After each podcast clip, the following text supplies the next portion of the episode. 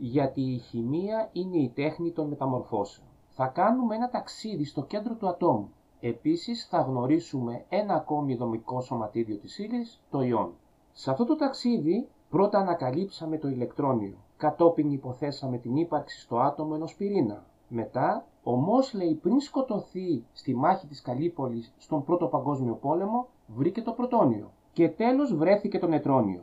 Μια απλή εικόνα για το άτομο που δεν είναι καθόλου άτμητο είναι ότι αυτό αποτελείται από μία μικρή περιοχή που λέγεται πυρήνας. Στον πυρήνα υπάρχει όλο το θετικό φορτίο και σχεδόν όλη η μάζα του ατόμου.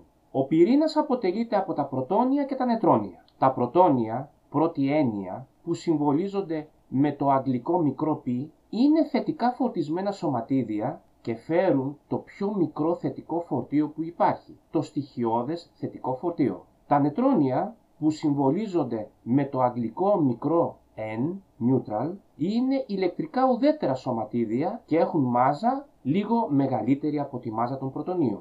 Γύρω από τον πυρήνα περιφέρονται τα ηλεκτρόνια, που συμβολίζονται με το αγγλικό μικρό E, electron, ελληνική λέξη. Τα ηλεκτρόνια είναι αρνητικά φορτισμένα σωματίδια και φέρουν το στοιχειώδες αρνητικό φορτίο. Το ηλεκτρόνιο είναι το πρώτο φορτισμένο σωματίδιο που ανακαλύφθηκε. Η μάζα του ηλεκτρονίου είναι 1836 φορές μικρότερη από τη μάζα του πρωτονίου. Το άτομο είναι ηλεκτρικά ουδέτερο γιατί ο αριθμός των πρωτονίων είναι ίσος με τον αριθμό των ηλεκτρονίων και το φορτίο του ηλεκτρονίου είναι απολύτως ίσο με το φορτίο του πρωτονίου. Έτσι για παράδειγμα, το άτομο του στοιχείου που λέγεται νάτριο έχει 11 πρωτόνια στον πυρήνα και 11 ηλεκτρόνια περιφέρονται γύρω από αυτόν. Επομένως, 11 θετικά φορτία βρίσκονται στον πυρήνα και 11 αρνητικά φορτία περιφέρονται γύρω από τον πυρήνα του ατόμου. Επομένως, το άτομο είναι ηλεκτρικά ουδέτερο. Όλα τα άτομα ενός στοιχείου έχουν τον ίδιο αριθμό πρωτονίων στον πυρήνα τους, ενώ άτομα διαφορετικών στοιχείων έχουν διαφορετικό αριθμό πρωτονίων στον πυρήνα τους. Ένα άτομο χαρακτηρίζεται από δύο αριθμούς, τον ατομικό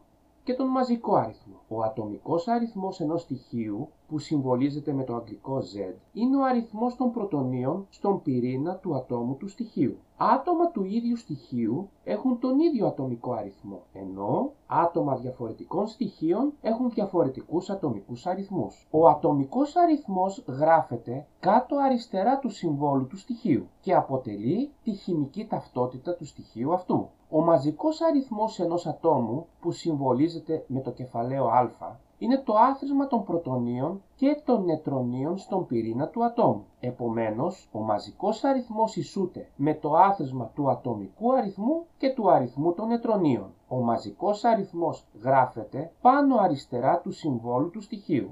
Τελικά ισχύει συμβολικά για ένα τυχαίο στοιχείο ότι γράφουμε το σύμβολο του στοιχείου, πάνω αριστερά του συμβόλου του στοιχείου γράφουμε τον μαζικό αριθμό και κάτω αριστερά του συμβόλου του στοιχείου γράφουμε τον ατομικό αριθμό. Ας βρούμε τον αριθμό των πρωτονίων, των νετρονίων και των ηλεκτρονίων σε ένα άτομο νατρίου που έχει μαζικό αριθμό 23.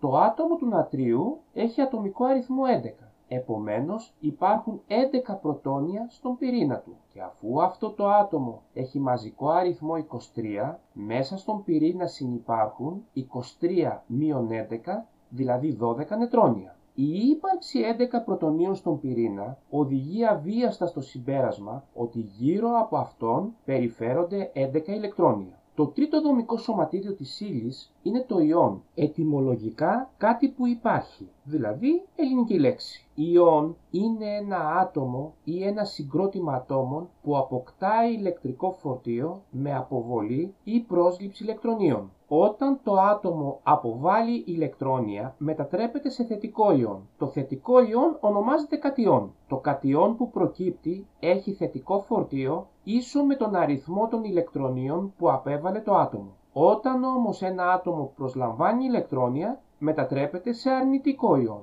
Το αρνητικό ιόν ονομάζεται ανιόν. Το ανιόν που προκύπτει έχει αρνητικό φορτίο ίσο με τον αριθμό των ηλεκτρονίων που προσέλαβε το άτομο. Τα κατιόντα και τα ανιόντα πάντα συνυπάρχουν. Γιατί ο σχηματισμός των κατιόντων προϋποθέτει το σχηματισμό ανιόντων και αντίστροφα. Τα ιόντα διακρίνονται επίσης στα μονοατομικά και πολυατομικά, δηλαδή σε εκείνα που αποτελούνται μόνο από ένα άτομο και σε εκείνα που αποτελούνται από περισσότερα άτομα. Έτσι, το ανιόν του χλωρίου, το κατιόν του νατρίου, το κατιόν του υδρογόνου είναι μονοατομικά, ενώ το θηικό ανιόν, το νητρικό ανιόν, το ανθρακικό ανιόν, το φωσφορικό ανιόν είναι πολυατομικά ιόντα. Το φορτίο του ιόντος γράφεται πάνω δεξιά του συμβόλου του ιόντος. Εδώ αξίζει να σημειώσουμε ότι το κατιόν που προκύπτει όταν ένα άτομο αποβάλει ηλεκτρόνια έχει μικρότερο μέγεθος από το άτομο αυτό, ενώ το ανιόν που προκύπτει όταν το άτομο προσλάβει ηλεκτρόνια έχει μεγαλύτερο μέγεθος από το άτομο αυτό. Δεν αποτελούνται όμως όλες οι ουσίες από μόρια. Υπάρχουν και εκείνες που αποτελούνται από ένα εκτεταμένο συγκρότημα ιόντων, σχηματίζοντας κρίσταλο. Το χλωριούχο νάτριο είναι μια τέτοια ουσία. Αποτελείται από ιόντα νατρίου και ιόντα χλωρίου με αναλογία 1